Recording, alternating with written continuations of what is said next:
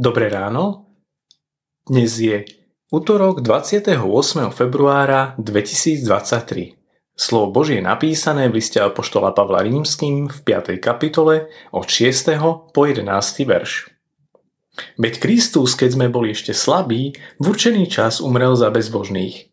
Lebo za spravodlivého sotva kto umrie, aj keď sa za dobrého a zdá niekto umrieť odhodlá. Ale Boh dokazuje svoju lásku k nám tým, že Kristus umrel za nás, keď sme boli ešte hriešni. O čo skorej budeme teda zachránení od hnevu skrze Neho, keď sme teraz ospravedlnení Jeho krvou?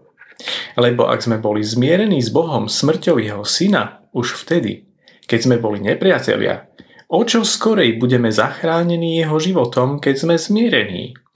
Nie len to, ale aj sa chválime Bohom skrze svojho pána Ježiša Krista, skrze ktorého sme teraz došli zmierenia. Božia láska versus ľudská láska.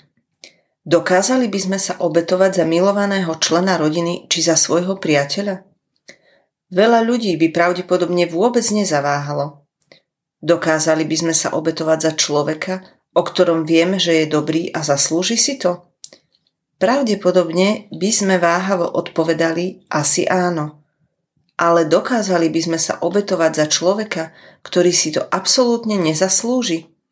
S najväčšou pravdepodobnosťou by sme odpovedali určite nie. Takto vyzerá ľudská láska. Neriešime, nevidíme a nemilujeme celok, iba časť, to dobré. Božia láska je úplne iná.